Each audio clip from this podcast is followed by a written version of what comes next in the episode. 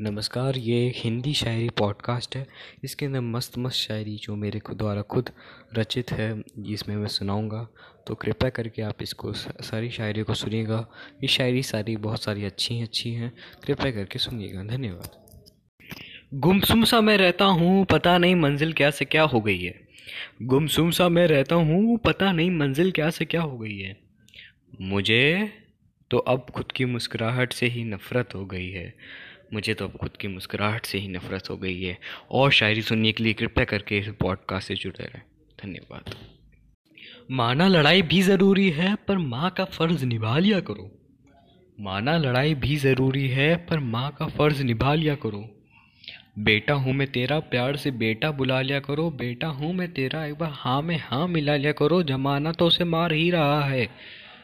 जमाना तो उसे मार ही रहा है, तुम तो मत मारा करो। शब्दों से तुम मारती हो, दिल प्या लगता है। शब्दों से तुम मारती हो, दिल प्या लगता है। दिल पत्थर का है, टूटेगा नहीं, तुम्हारा इसको मज़बूत करने का इरादा लगता है। धन्यवाद।